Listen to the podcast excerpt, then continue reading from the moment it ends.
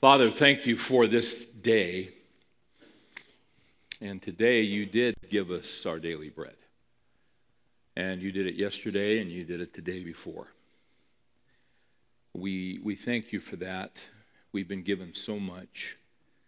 There's so much that we assume that we will have because we uh, live in this we live in this country.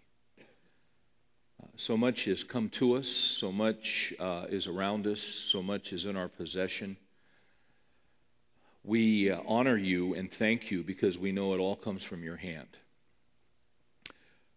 Uh, perhaps some of us today, as we have been uh, walking through life and making decisions and thinking about uh, where we are in life, have been a little disappointed because we've been looking at those who have more.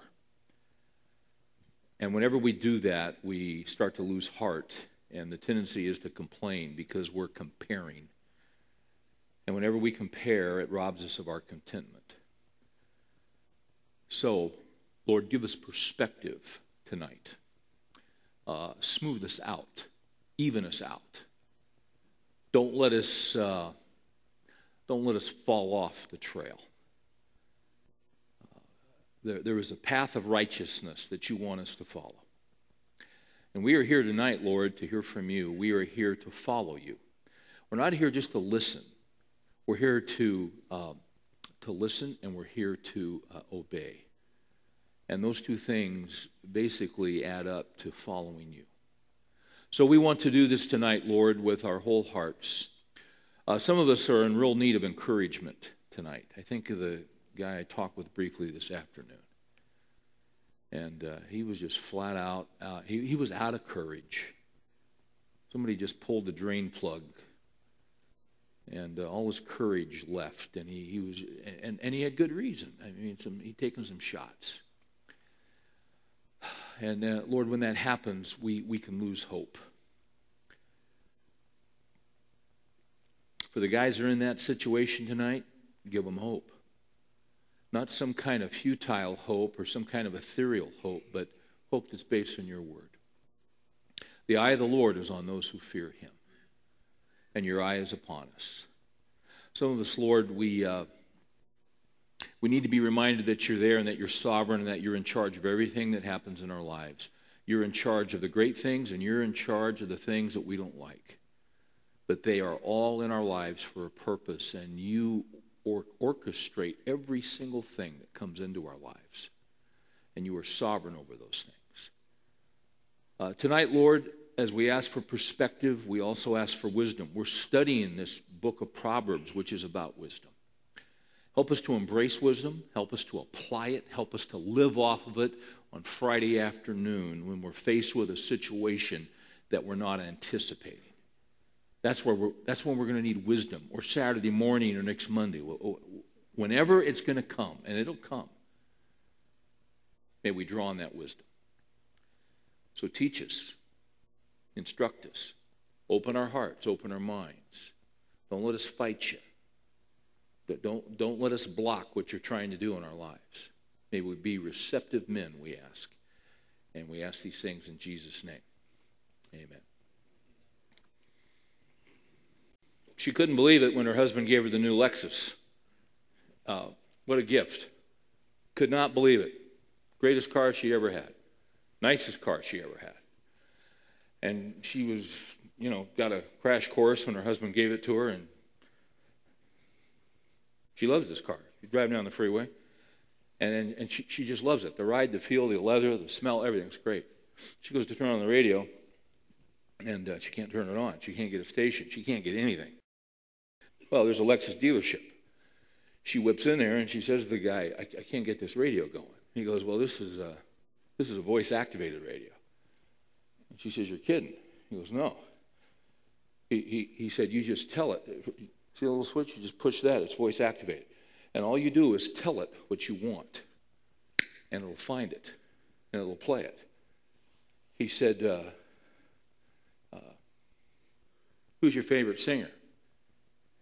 And uh, he says, just speak it out. She says, Nelson. And the radio says, David, Ricky, or Willie? She said, Willie. And immediately, on the road again, starts playing on the radio. She said, That's unbelievable. He said, Say something else. She said, Beatles. She loves you. Starts playing. She said, This is incredible. I mean, next few days, she's loving this radio. I mean, you know, something will pop in her mind. Beach Boys. Boom, it, it starts playing.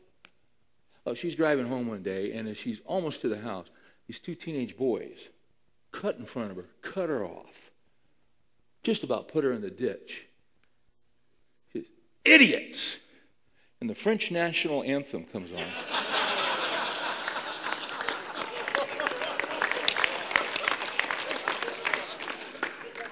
As sung by uh, Jane Fonda and John Kerry. Uh, that was. No, I heard that on 60 Minutes.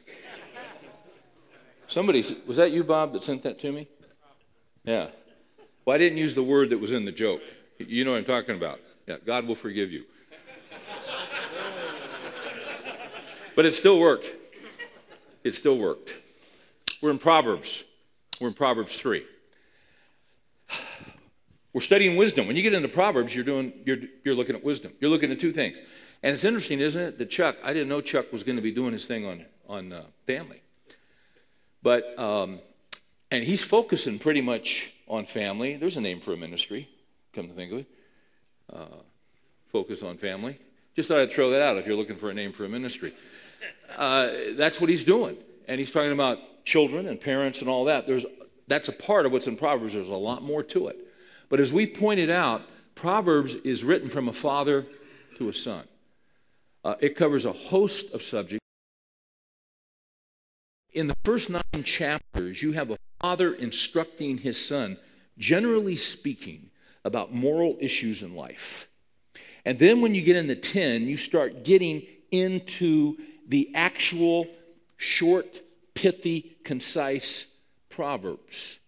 But generally speaking, verses 1 through 9, it's a father instructing a son about the moral issues that he is going to face as he goes through life. Because he's going to face issues as he goes through life. And he's going to face them on a daily basis as, as we face them on a daily basis. Um, where we live, you can't get cable, so I got, I've got a satellite, I got DirecTV, But I've had all kinds of problems with it. So I had these guys out, and they put in a new dish for me. And uh, just happened a couple days ago. So last night, I'm flipping around, and suddenly in front of me, um, Cybill Shepherd was walking around naked as a jaybird. Uh, from a movie she made, you know, 30 years ago. Yeah. And uh, I, I got to set controls. Didn't set the controls. You see? No, you're going to encounter that. Now, the question is, what, what do you do with something like that? Well, you either put controls on your life or you don't put controls in your life. If, if you're not concerned about that, you don't put any locks on that thing. I had it locked, I just forgot to relock it. Uh, wisdom would say, lock it. Foolishness would say, don't lock it. If you've got a son, you've got to teach him about that stuff and how to face that stuff before it ever comes into his life because he's going to face it. Um, Proverbs is centered around a father coaching a son. Uh, same thing applies to a daughter. But it's interesting to me that when we're talking in the context of wisdom, uh, when it comes to walking through life, where that is to be demonstrated and where it is to be conveyed is in the family.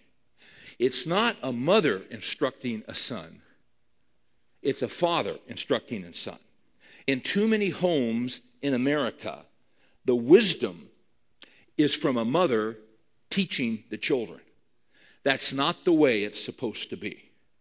Up until the 1870s in America, parenting books were addressed to fathers. About the 1870s, it began to shift, and parenting books began to be addressed to mothers. That violates what the scripture says. Is, are we saying mothers aren't important? You know, we're not saying that. Mothers are incredibly important. But if anyone is central in a home, it's a father. A, a, a father is the, is the compass, a father is the anchor. When a father isn't present in a home, there are severe consequences. When a, a, a father leaves, there are severe consequences. When a father dies, there are severe consequences.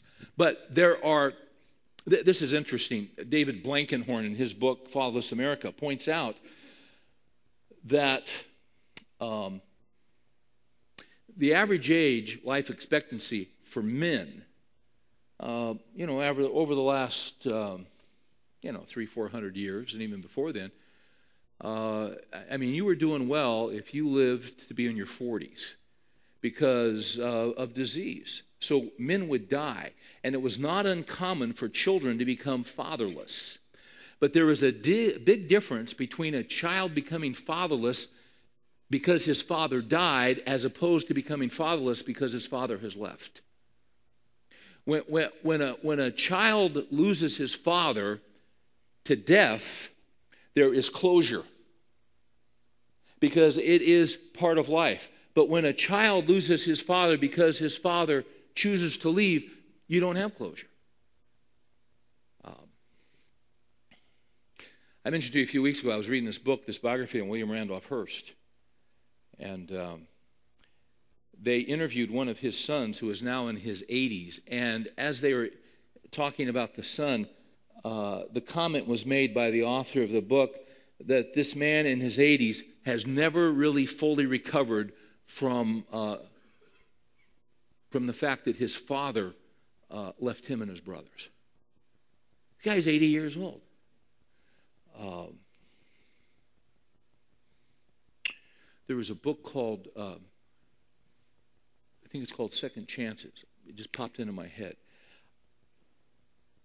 Judith, I haven't looked at this book in five years. She wrote a book. She has studied children of divorce.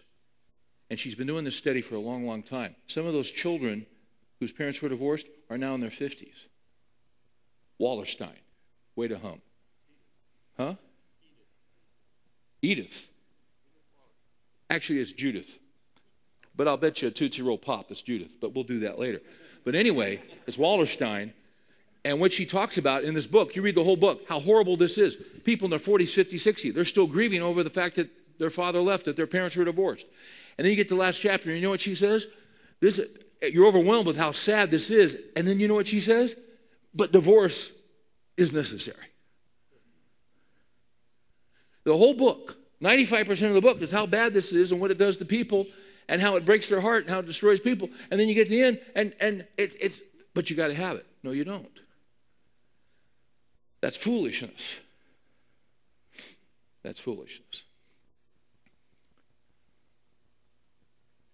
There are always um, two trails, always. Jesus spoke of two trails. Jesus uh, said, Broad is the road that leads to destruction. And then Jesus said, Narrow is the gate that leads to life. Proverbs 3, if you'll note verse 13. We're going to talk tonight about the path of wisdom or the trail of wisdom because a path is a trail. We'll pick up in uh, we'll, we'll pick up at verse 13 and we'll just kind of roll into this and I want to go back and make some observations. How blessed is the man who finds wisdom and the man who gains understanding. Now jump down to 17. Speaking of wisdom, he says, Her ways are pleasant ways, and all her paths are peace. There is a path. Everyone chooses a path in life. Uh, when Jesus said, Broad is the road that leads to destruction, the fact of the matter is that most men are on the wrong path going the wrong direction. Broad is the road that leads to what? Destruction, Jesus said. You know, that's a, that's a bad road to be on if it leads to destruction. But the fact of the matter is, the majority of men, the majority of people on this earth are on the wrong path, going the wrong way, on their way to destruction. But then Jesus said, But narrow is the gate that leads to life, and few are those who find it. Uh, after we come to know Christ, I think, in a very real sense, after we know the Lord, I think every day we're still choosing what path we're going to get on.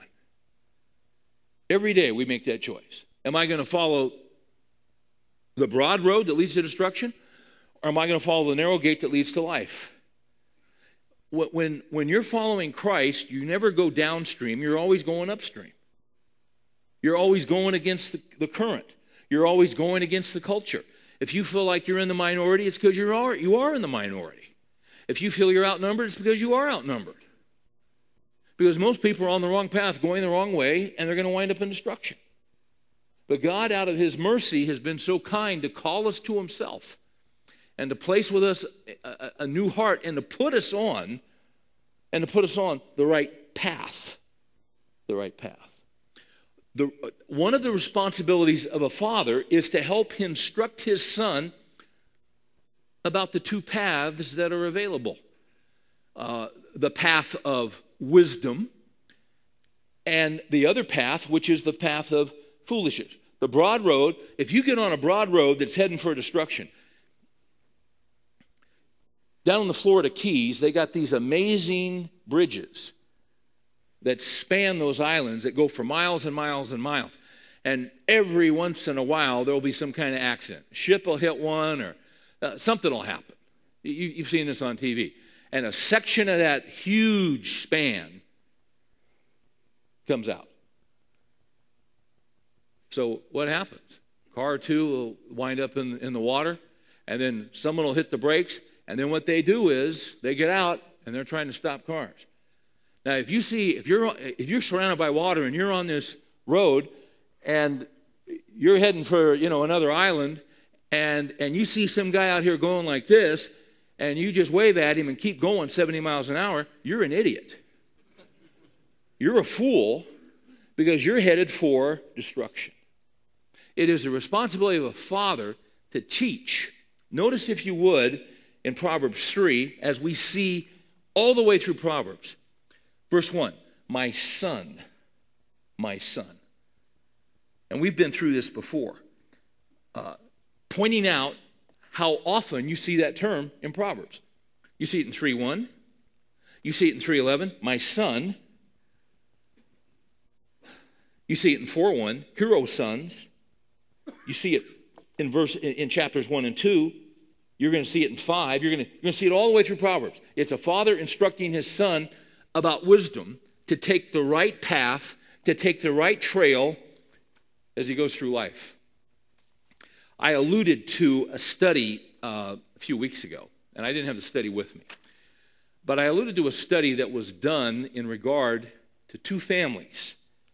And they have traced these families back to.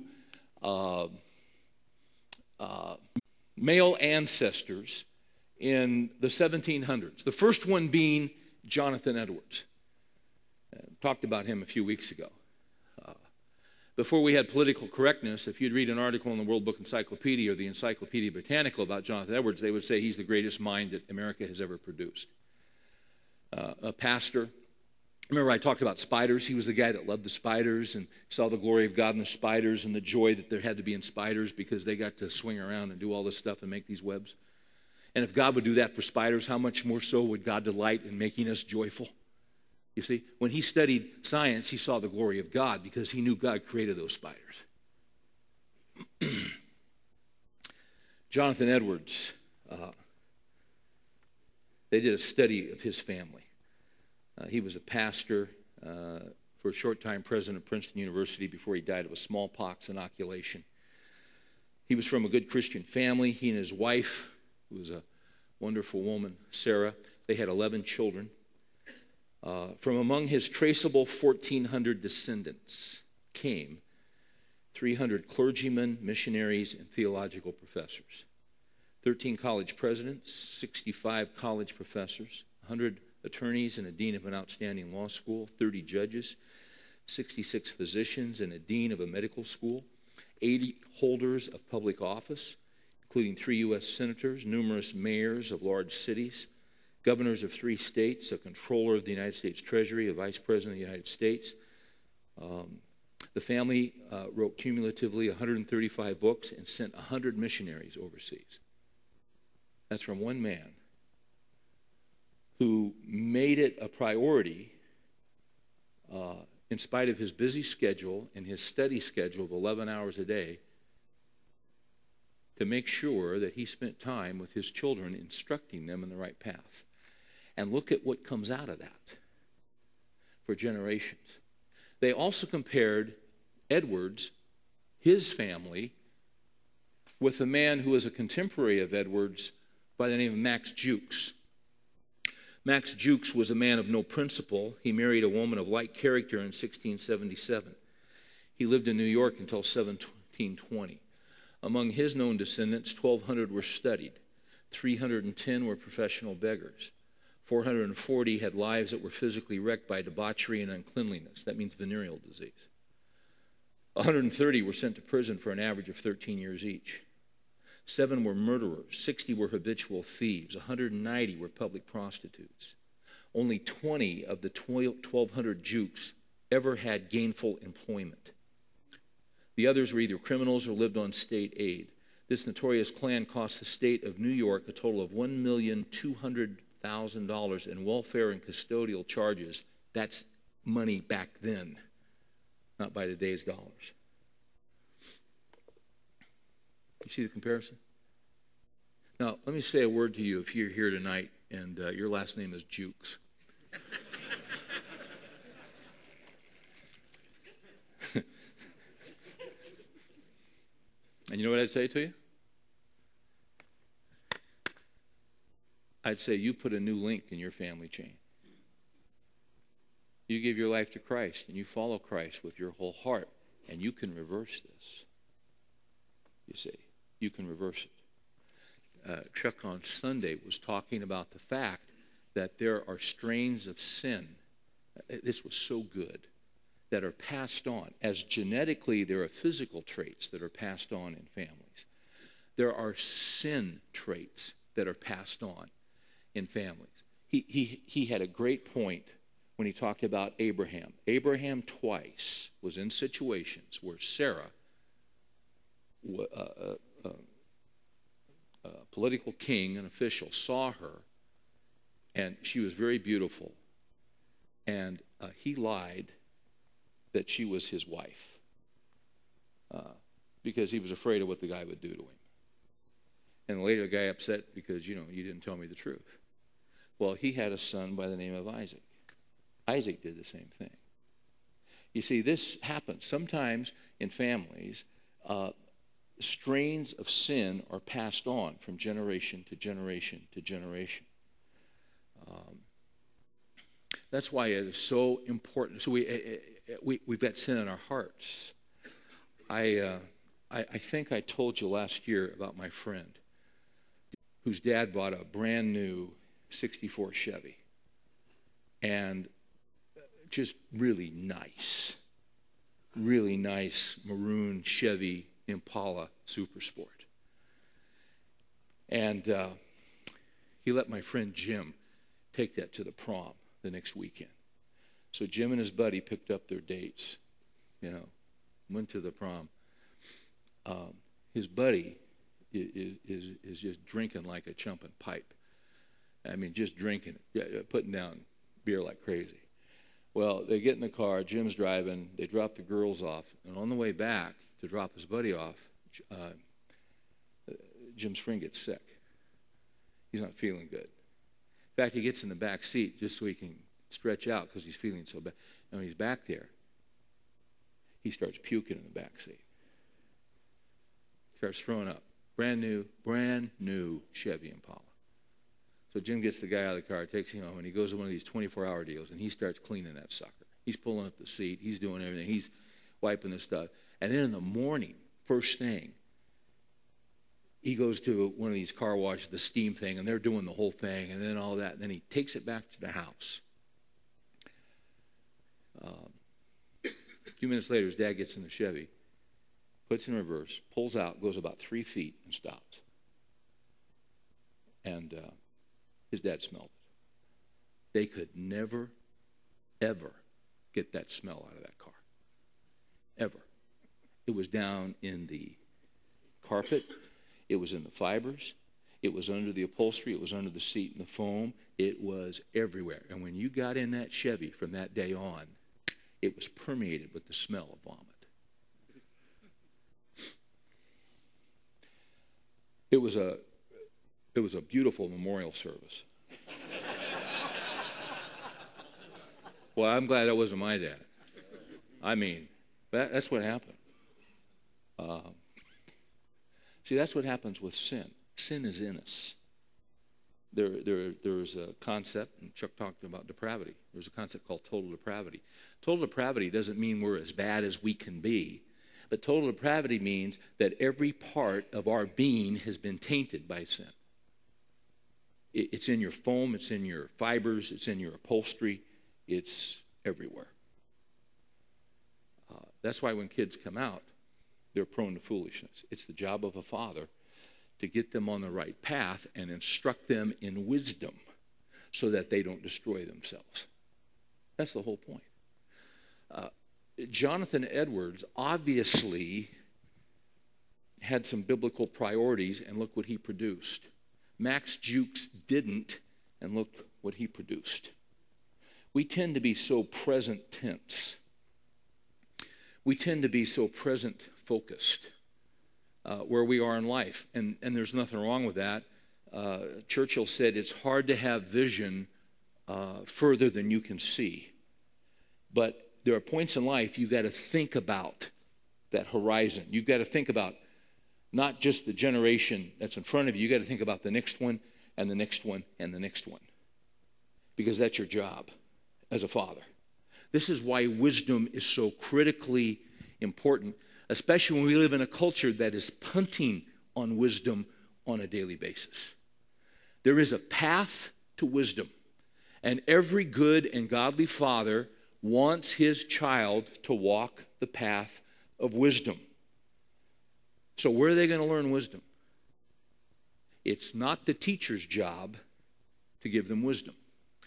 Uh, I'm talking about the school teacher. It's not the Sunday school teacher's job to give them wisdom. It's not the youth pastor's job to give them wisdom.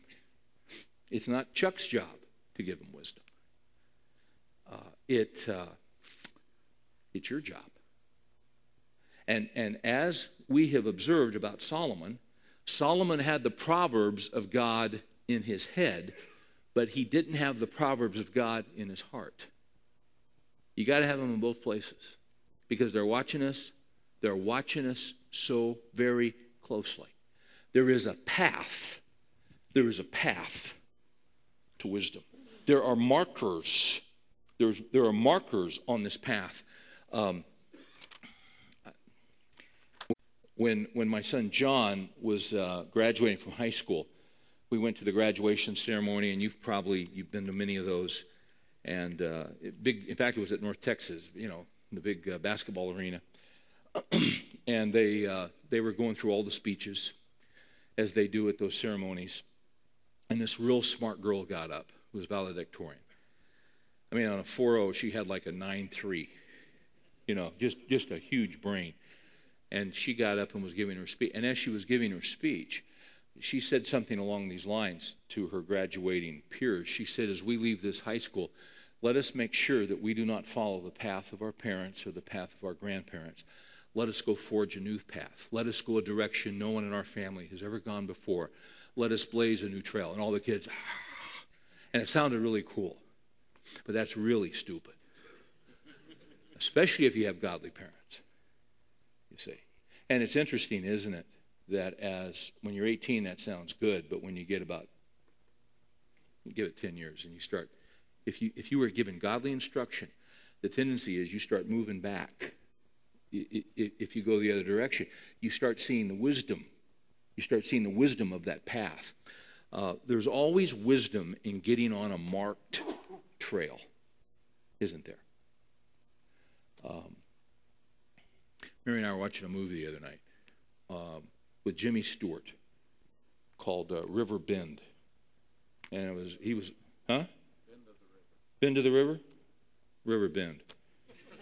Bend to the river. Hey, I'll take it either way. It was a good movie, though. Technicolor, 1951. It was good. And, they're, and he's leading this wagon train from Missouri out to, uh, out to Oregon. Uh, but at a certain point, they got to go around the bend of the river. And uh, they take a steamboat up the Columbia, and then they got to get off, and then they got to find a way around the mountain. Anyway, it, it's a good movie. But what was interesting is they got on the Oregon Trail. And the Oregon Trail was a marked trail. There's always wisdom in getting on a marked trail, as opposed to going your own direction. See, when you left Missouri 150 years ago, you had two options. You're going to go west, you're going to go to Oregon, you got two options. You've never been to Oregon before, you can start heading west and figure it out for yourself the best way to get there. Or you can get on the Oregon Trail, which is a marked trail. This book is a marked trail. Uh, not just Proverbs, but the whole thing. Turn over to Ecclesiastes on the right, just to the right. Um, Solomon wrote Ecclesiastes.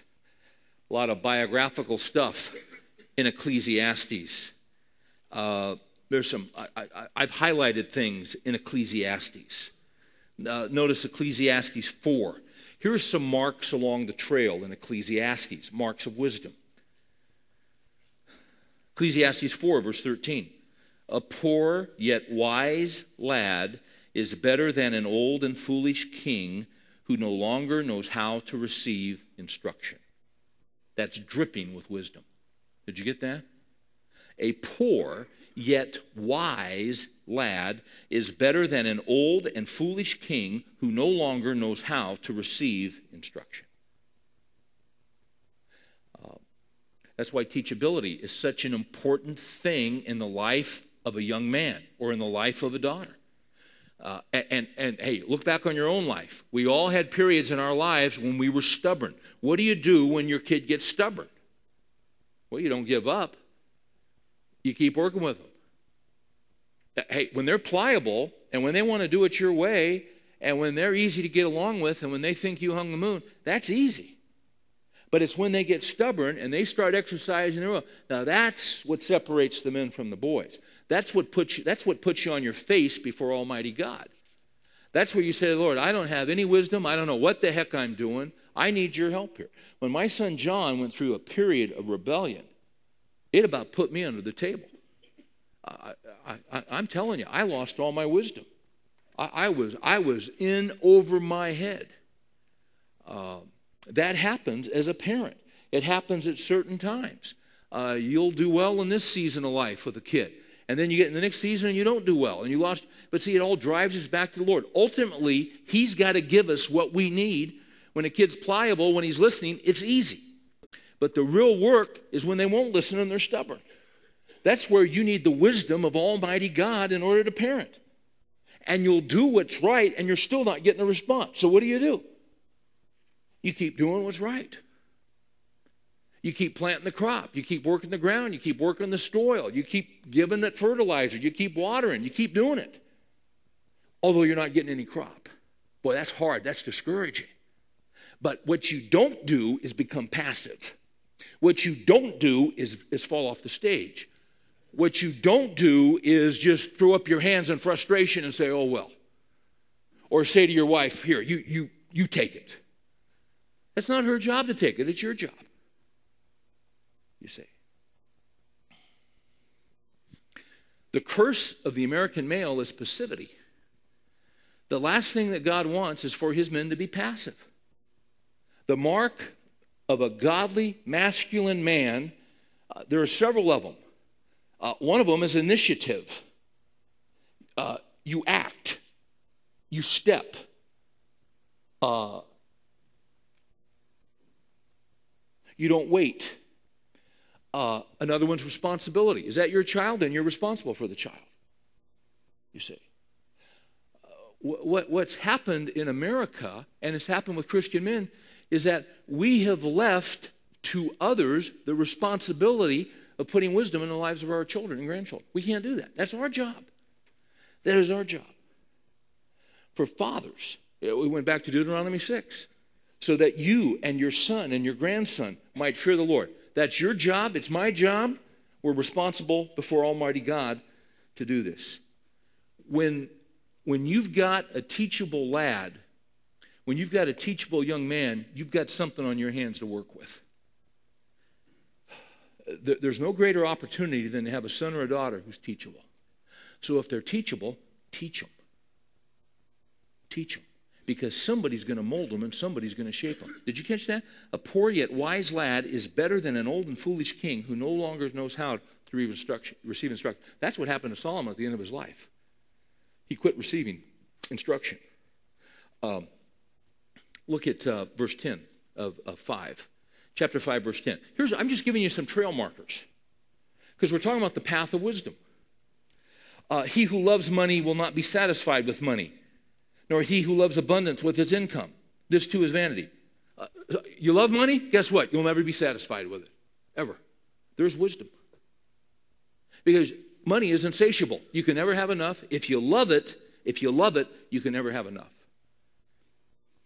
The head of the Rockefeller family, old John D. Wealthiest man on the face there. Somebody asked him, Mr. Rockefeller, yes, how much would it take to make you happy? Just another million. Just another million. That, that, that won't do it. Um, flip over to, uh, uh, I lost it. Flip over to uh, 8, verse 11. Here's wisdom for a culture. And here's wisdom for a father in a family when it comes to discipline. Because the sentence, I'm in 811, because the sentence against an evil deed is not executed quickly, therefore the hearts of the sons of men among them are given fully to do evil. Did you catch that? When, when, when there is wickedness and just punishment is not rendered quickly, what happens? The culture becomes more wicked and becomes more evil. Gosh, that's us to a T, isn't it? You see? I mean, you can do some heinous crime and you can just appeal and appeal and appeal and appeal. I mean, we see this every day. And so what happens? That encourages others because there is no retribution. That's wisdom. Uh, give you some more here. Look at uh, 9, verse, uh, verse 3. This explains a lot. There is evil in all that is done under the sun, that there is one fate for all men. That's death. Furthermore, the hearts of the sons of men are full of evil, and insanity is in their hearts throughout their lives. We, we got a bunch of insane people. Why? Because they're living without God and they're on that bridge going 75 miles an hour and they're trying to flag them down and they just keep going. That's insanity. They're on the wrong path, going the wrong direction. Your son needs to know that. Your grandson needs to know that. Look at uh, uh, verse 9 of 9. Enjoy life with the woman whom you love all the days of your fleeting life, which he has given to you under the sun. For this is your reward in life and in your toil in which you have labored under the sun. That's a pretty darn good verse. So, what do you do? Enjoy life with the woman that you love all the days of your fleeting life, because it's fleeting. You got a good wife? You're a blessed man. Enjoy your time together. Doesn't get any better than that. I remember when we lived in Little Rock. Uh, Josh was about four or five years old. And we just had dinner, and we went out in the backyard. He wanted me to shoot baskets with him. I said, okay, we'll go out back. So I'm shooting baskets with Josh. Gosh, he was, I mean, he might have been like three. He was just a little sucker. I mean, he couldn't even. So we went back there, and we're, you know, he's, he's doing this. And so we're, and then, you know, he'd dribble and then he'd pick up the basketball and run for a touchdown. You know, you can do that when you're three. And then John came out and he started playing John six. And so we, you know, I got John and Josh, and so I'm, I'm, they're on the same team and I'm playing against them, you know. And then Rachel came out a few minutes later, and uh, Rachel was eight. So we're, you know, just out there after dinner. It's probably a summer night, you know, because it was probably eight o'clock and it's still light, and we're just playing we're playing basketball. Then Mary got off the phone with her mom, and she comes out. So we're all just out there after dinner, and we're shooting baskets, and you know, of course, oh, we're just having, you know. And then the ball went off John's foot, and it went under the deck. So we had to stop, and John went under the deck, and he's crawling under the deck. I can still see him, and he's getting the ball, and our little retriever, Sugar, as he's trying to get the ball, is licking his face. It's funny because it was like all of a sudden, I can still remember this very clearly It was like I saw a freeze frame. You know, on a VCR, you can just freeze it. I'm standing there waiting for John to get the ball. It was just like, it just froze. And there's John under the deck getting the ball. He's got those blue shorts with the white stripes, and he's got his socks coming up to his knees, and Sugar's licking his face. And Mary's standing under the basket, and Rachel's behind her and hugging her mom from behind. And Josh is standing to the left of the basket,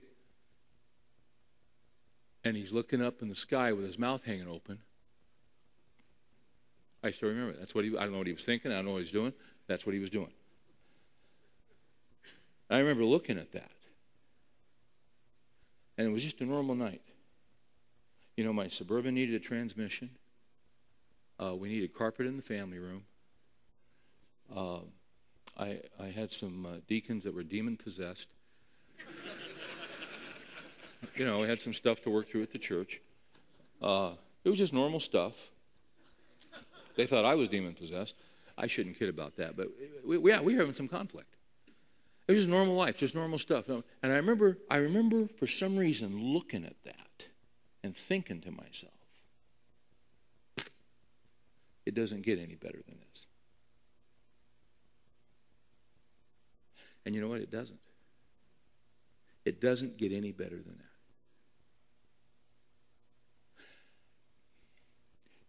And uh, I told Mary later that night about that. And I said, You know, Mary, one day we're going to be in a rest home somewhere, a retirement home somewhere, and we're going to be sitting out on the, you know, on the deck and in our chairs. And, and you'll say, Steve, you remember when we used to shoot baskets with the kids in the backyard in Little Rock? Yeah, yeah. Those, uh, oh, those, those were the good old days. See, we're living in the good old days, but we forget. You got a good wife? You're living in the good old days. You wait till she dies. Some of you guys have lost your wives. You remember those days with great longing in your heart. Let me show you another one here. You guys still there?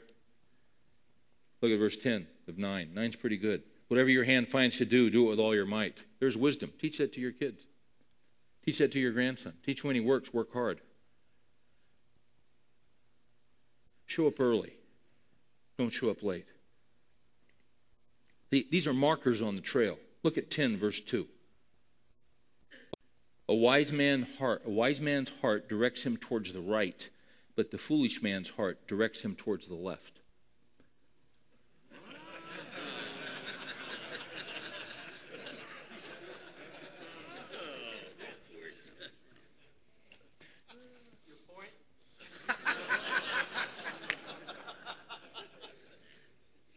Receive ye the word of the Lord.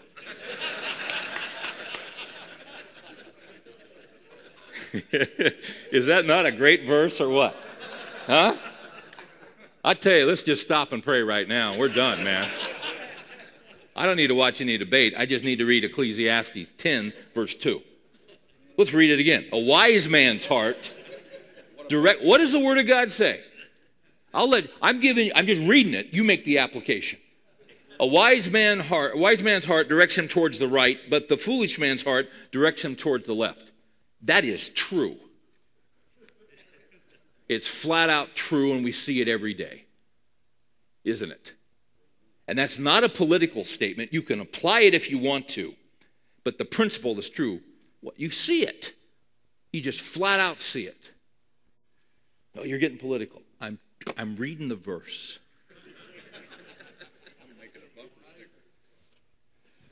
Let's go back to prayer. I've been waiting for that all night. That was worth coming, wasn't it? Underline that. You'll put that on your refrigerator, man. Proverbs 3. Let's go back there. We're talking about the trail of wisdom. It's a father's job to instruct his son and his daughter about wisdom, of taking the right trail. When you get on the right trail, there are benefits. There are uh, perks, if you will, quite frankly.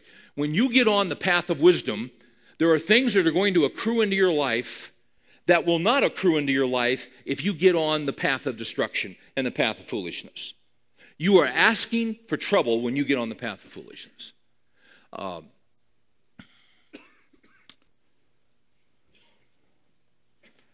I'm going to get to Proverbs 3, but go to Psalm 73 okay? Because, see, sometimes we don't buy this. Because, see, what happens is sometimes we think, now, wait a minute. Wait a minute. I'm on the right path. I'm following the Lord, yet things aren't going my way. But I see all these guys that are on the left that are walking in foolishness, and everything seems to go their way. Look at this guy Asaph, Psalm 73. Surely God is good to Israel, to those who are pure in heart. But as for me, my feet came close to stumbling. My steps had almost slipped, for I was envious of the arrogant and I saw the prosperity of the wicked. So he sees all these guys living like hell, and, and, and their lives are going great.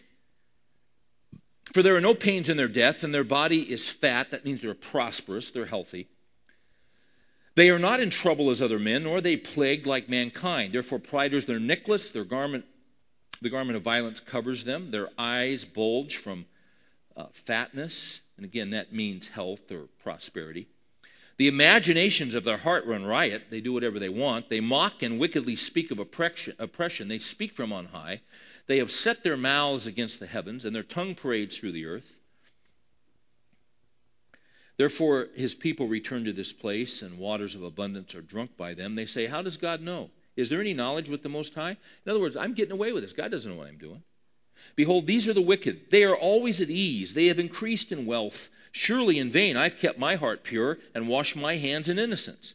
For I've been stricken all day long and chastened every morning. These guys are living like hell, but they got all the money they need. They got good health. They got nice houses. They, they got it all. And look at my life. My life's so hard. This guy almost stumbled over this. He couldn't figure that. I'm on the right path. They're on the wrong path. They're being blessed. I'm not blessed. You know anybody like that? They're on the wrong path and everything seems to be going their way. They're getting all the promotions, they're getting all the money, everything's going their way, their portfolio, everything, boom, boom, boom. They're just climbing the ladder. Verse 16 When I pondered to understand this, it was troublesome in my sight until I came into the sanctuary of God, and then I perceived their end. See, that's what you got to do. You got to perceive their end. This is not all there is. I was in Home Depot somebody was getting me a part or something. I'm waiting there, and I'm next to a magazine rack, and there's an architectural digest with Rod Stewart on the front of it. And it said Rod Stewart's beautiful Tuscany house in Los Angeles. And I'm waiting for this guy. I'm waiting for the. Finally, I pick up the magazine. I, said, I want to see this house. I want to tell you something. It was a knockout house. It was unbelievable. I mean, drop dead, unbelievable house this guy had. Then it showed every room. Every room. Uh, well, uh, anyway, I mean, some woman decorated it, but I mean, it was a it was kind of a feminine looking house, but I mean, everything. I mean, just everything. It was perfect, perfect. And they had one shot of Rod Stewart there, leaning up against the the fireplace mantle, you know, and he's got his plaid sports coat and his tie. You know, he's just. I saw no wife. I saw no kids. I just saw stuff. And you know what I thought of? I thought that sucker better enjoy it. Because he's on the wrong path unless he finds Christ. That is so sad. It is so sad. It's the wrong path. It looks good. It's the wrong path. There are advantages to getting on God's path. And there, let's go back. Let's finally get to Proverbs 3. How would that be? Uh, last week we talked about some bees that uh, Dale Burke had come up with about the busyness of life. You get busy, you get behind, you get buried. Sometimes you're broke, sometimes you're bummed. You remember those bees? In Proverbs, they got peas. Peas. We saw in verse 17 about the path, okay? Now I want you to look at verse 14. In verse 14, there is the profit of wisdom. He's talking about wisdom, and he says, For her profit is better than the profit of silver, and her gain better than fine gold. She is more, here's another P. Wisdom is more precious than jewels, and nothing you desire compares with her. You got two words there. These are big words in our culture. First one is profit. We're into profit. Profit's a big deal to us. Everybody wants to profit. Profit's a good thing. There is a, a profit that comes from living by God's wisdom that you get nowhere else. I talked with a guy this afternoon, and he was, we were just talking. He, was very candid, very honest. We, we only talked 10 or 15 minutes. And uh, he's, just, he's just going through a rough time, and it's been a prolonged period that's been hard. I have to tell you, when, he, when I talked to him, I was expecting him to tell me, um, I'm not giving anything away here. He's a pastor. He called, asking if I could call him. I, have never met the guy. I call him back. He calls me back today. Um, I need to share something with you. I said, fine. And here's what I'm expecting. I've been pastoring X amount of years. That that uh, I met a woman in my church. I got involved. I hear this all the time. Here's what I heard. I've been in a tough stretch, prolonged, difficult time in the church, been through some stuff, working through family wise. But I've been faithful to my wife. I've never violated our vows. Um, I'm, I'm struggling with a lack of joy in my life. Um, and I'm trying to get it back. And so I'm listening to this guy for about five minutes. And I said to him, I said, I got to tell you, um, you're in better shape than you think. Because you didn't tell me that you're involved with some woman in your church. You got to praise God for that.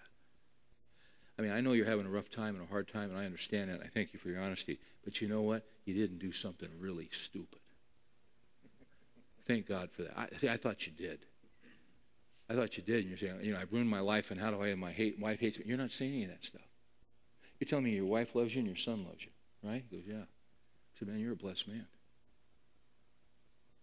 No marriage is just flawless. No movie just cruising. No, you know. You know, you get married and you get in that limo when you get married. You better enjoy that limo because this is the last time you're getting in it. I mean, marriage isn't a limo ride in a tuxedo, is it? Then you're going to deal with real life. Then you're going to have good times and bad times. You're going to have ups and downs.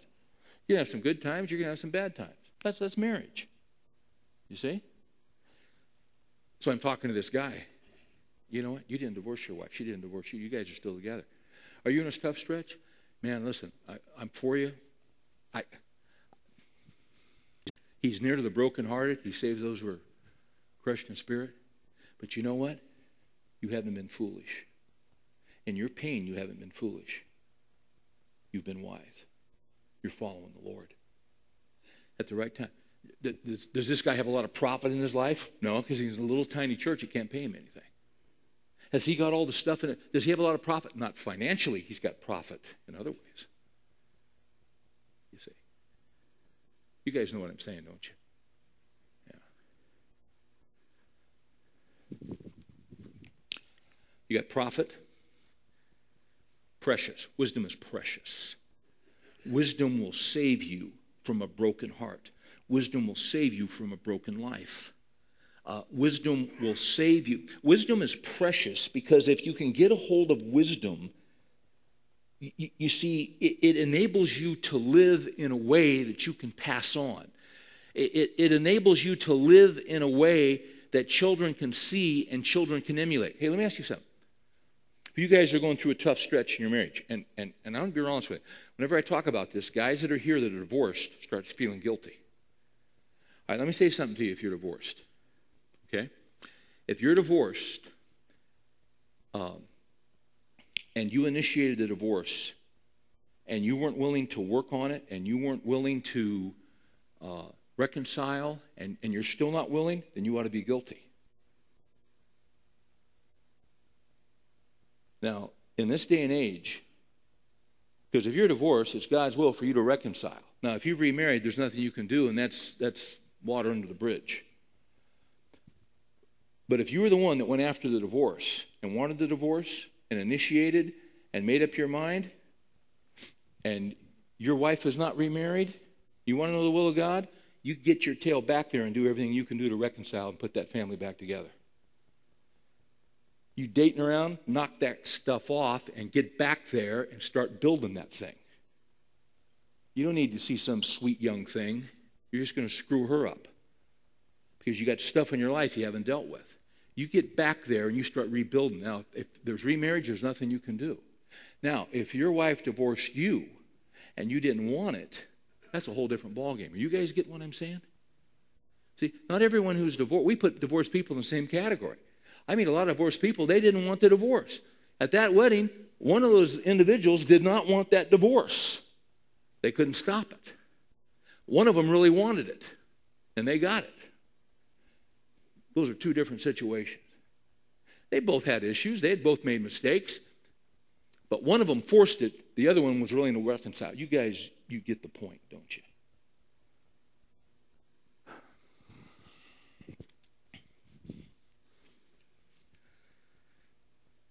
Now, your kids are watching. One day your kids are going to they're going to get married, they're going to go through a tough stretch. Kids tend to emulate what they saw. And when they hit a rough stretch, they're probably going to, you know what? I'm sure mom and dad had a rough stretch. You know what? Mom and dad stayed together. Dad stay there. You know what? I'm going to stick it out. That's a great thing. That's a great thing to pass on to your kids.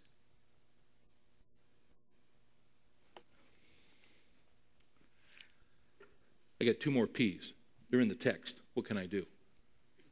All right? 16 says, Long life is in her right hand, and in her left hand are riches and honor. What, what that means is, uh, is that there is a blessing and a prosperity that comes to those who live by wisdom, ultimately. Uh, hey, hey, you know, there, there's really no great virtue in just growing old, is there? I mean, just to grow old, stuff breaks down. You know what I'm talking about? Some of you guys know what I'm talking about, even as you're sitting here. Yeah, I mean, we break down. That's what happens. I mean, uh, uh, I mean, who wants to live to be 115? I don't. I mean, chump, nothing works. I mean, you can't keep you can't keep oil in your crankcase at 115. Who wants to live to be 115? You know what I'm talking about? I mean, I don't. Do you? No. See, but but but here, here's what I'm talking about. You can grow old and have wisdom. That's the right kind. See, th- th- there is a beauty in someone who is older and mature and who knows the Lord and has wisdom. That's what it's talking about. That's the blessing. That's the prosperity of God. Now, catch the next P in the next verse. It's talking about wisdom. Her ways are pleasant ways, and all her paths are peace. See, ultimately, when we go God's way,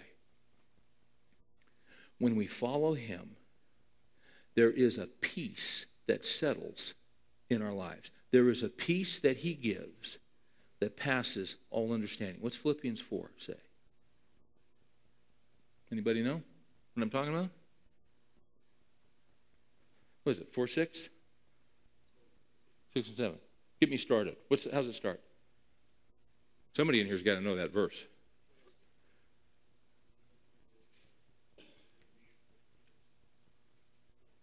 That's not what I'm thinking. Be anxious for nothing, but in everything, by prayer and supplication, with thanksgiving. Let your requests be made known unto God. And the peace of God, which surpasses all comprehension, shall guard your hearts and minds in Christ Jesus. Shall guard your hearts. See, so you're worried, you're concerned about job or about this. Well, let me ask you something. You walking with wisdom? You walking with integrity? Well, then you let your requests be made known to God and the peace of God, which surpasses. But see, if, if, if you're compromising integrity, if you're compromising your word, if, if you're running around on your wife, you're not going to have any peace. Look at this. Look, look, look what it says later in Proverbs 3. Uh, uh, look at 21. My son, let them not vanish from your sight. Keep sound wisdom and discretion, so they will be life to your soul and adornment to your neck.